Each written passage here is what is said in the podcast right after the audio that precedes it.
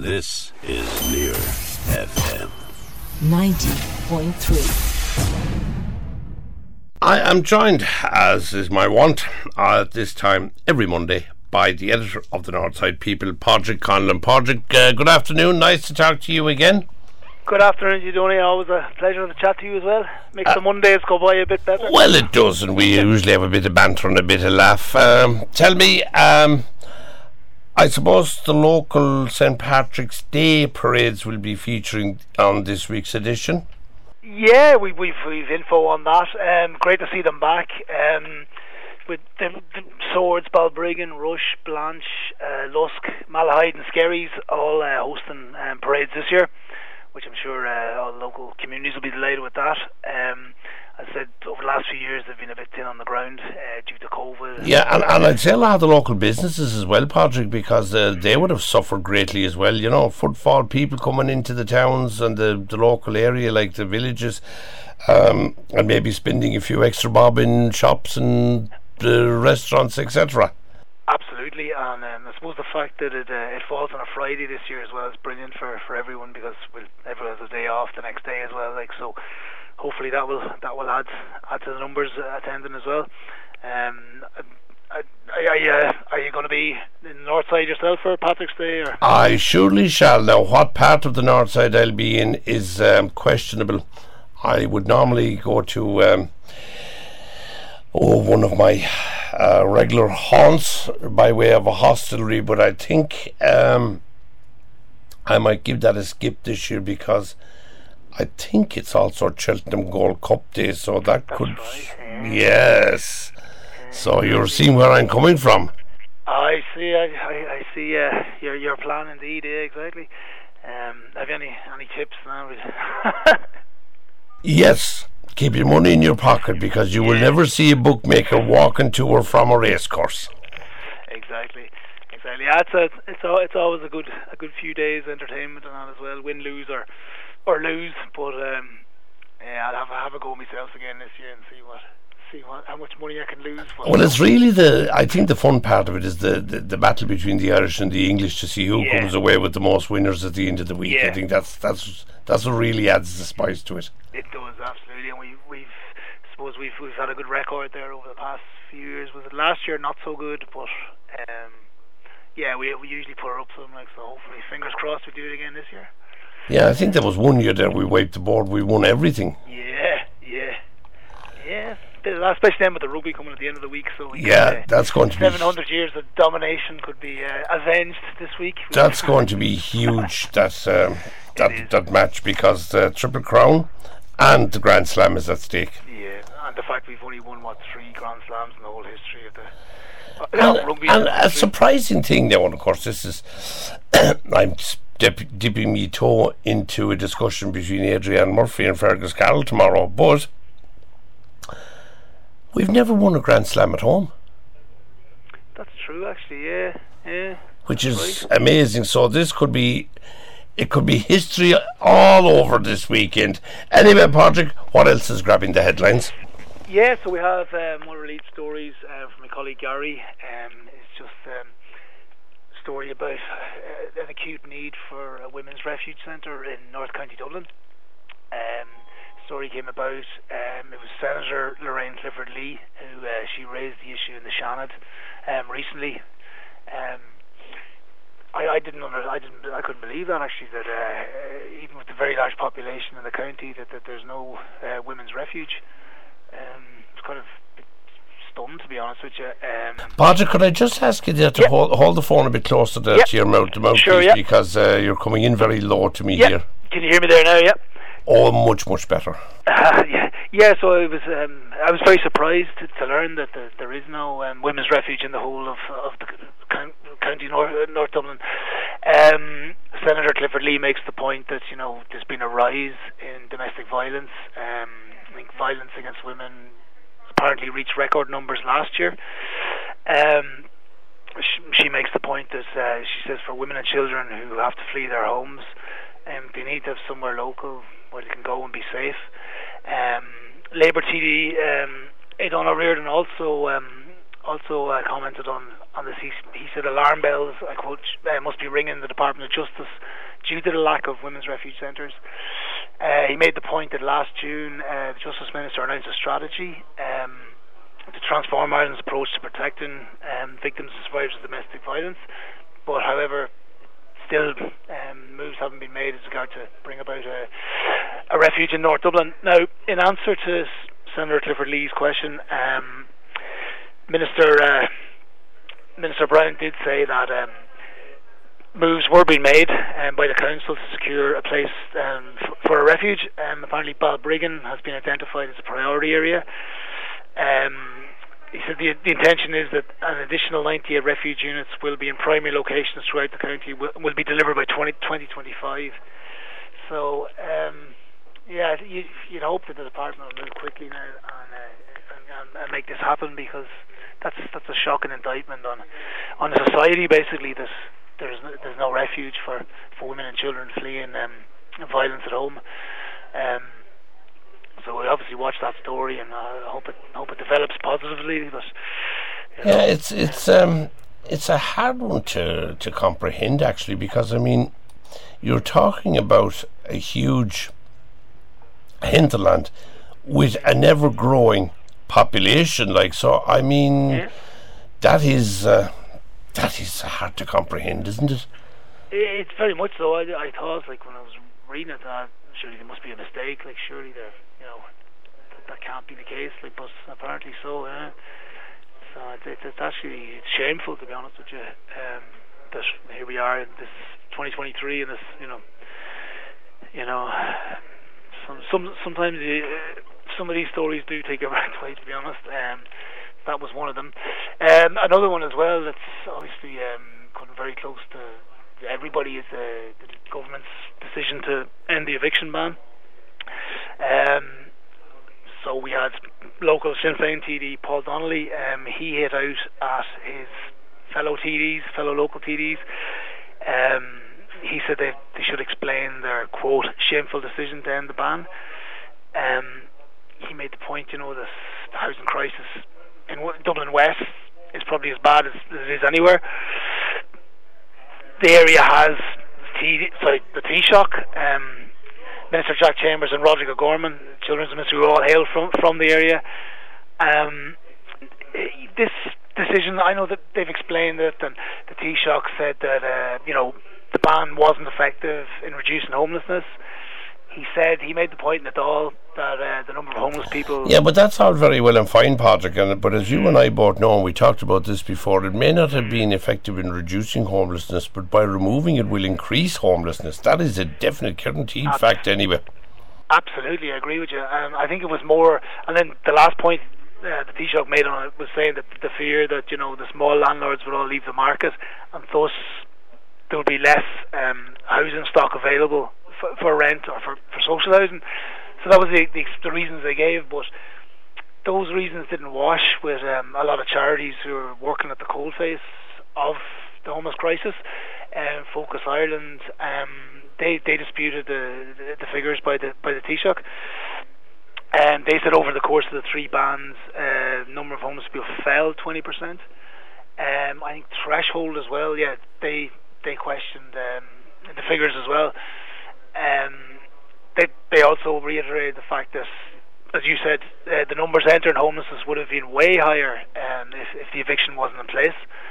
Um, Simon Community also said it's very worrying. So it is, like, we're looking at, they're predicting there could be over two thousand, well, two thousand seven hundred people, um, households facing eviction now, um, which is frightening. Um, people have nowhere to go. I I, uh, this is going to, you know, hit home a, a lot across all um, social classes as well. It's, you know, it's it's it's it's frightening, to be honest with you. And um, I I don't know how we're going to get out. I, I saw there over the weekend they were talking. Was Roger Gorman was on Minister Roger Gorman was on the the politics show on R T E saying that oh they're going to roll out two thousand um, extra beds emergency for emergency accommodation, but that doesn't seem that. doesn't seem uh, from what we're hearing that it's going to be enough. So um, yeah, it's frightening times for a lot of people. Um, I suppose the government also made the point that they thought that this would be, you know, sort of kicking the problem down down the road, that it has to be dealt with now. But yeah, a lot of people question that logic. So um, you know, I said Paul Donnelly, um, Deputy Paul Donnelly, said that, you know, the housing market in Dublin West is, I quote, totally unfit for purpose, and it's ordinary people who are left to, to pay the price. Um, well, I would imagine though, Padraig, in fairness, like, and I mean, I'm not disputing what. Um, what uh, T D Donnelly says, but that's replicated and mirrored all over the place. It's not unique it to is, Dublin yeah. fifteen. I think that's across the board. Any community you go into, the same holds true. Yeah, and it's it's, it's even it's outside Dublin as well. There's just, you know, no no available properties for, for people to move to. Um, it's just. I mean, it doesn't fill, fill you with confidence to hear stuff coming out. Well, it doesn't, and uh, knowing you, and uh, I presume a court you are very familiar with, from the Skibbereen Eagle, you'll be keeping an eye on it from afar, so I'd say this is going to get plenty of coverage, uh, probably in the March, April. I'd say by the third week in April and going into May, there'll be loads of coverage. Yeah, yeah, unfortunately, it's not, not a... not something that I'm looking forward to either. Um, to be honest with you, you kind of feel a bit, you know, fearful of, of what's going to happen, because, like, I'm reading some of the and hearing some of the some of the cases. Like, um, you know, we've had people contact us as well. They, they don't know what they're going to do. They generally don't know where to go. Their children are in the local schools. Their jobs are close. They don't know what they're going to do. There's nowhere to go. Um, so I, I've never I've never seen um, a scenario like this in, in this country. Like.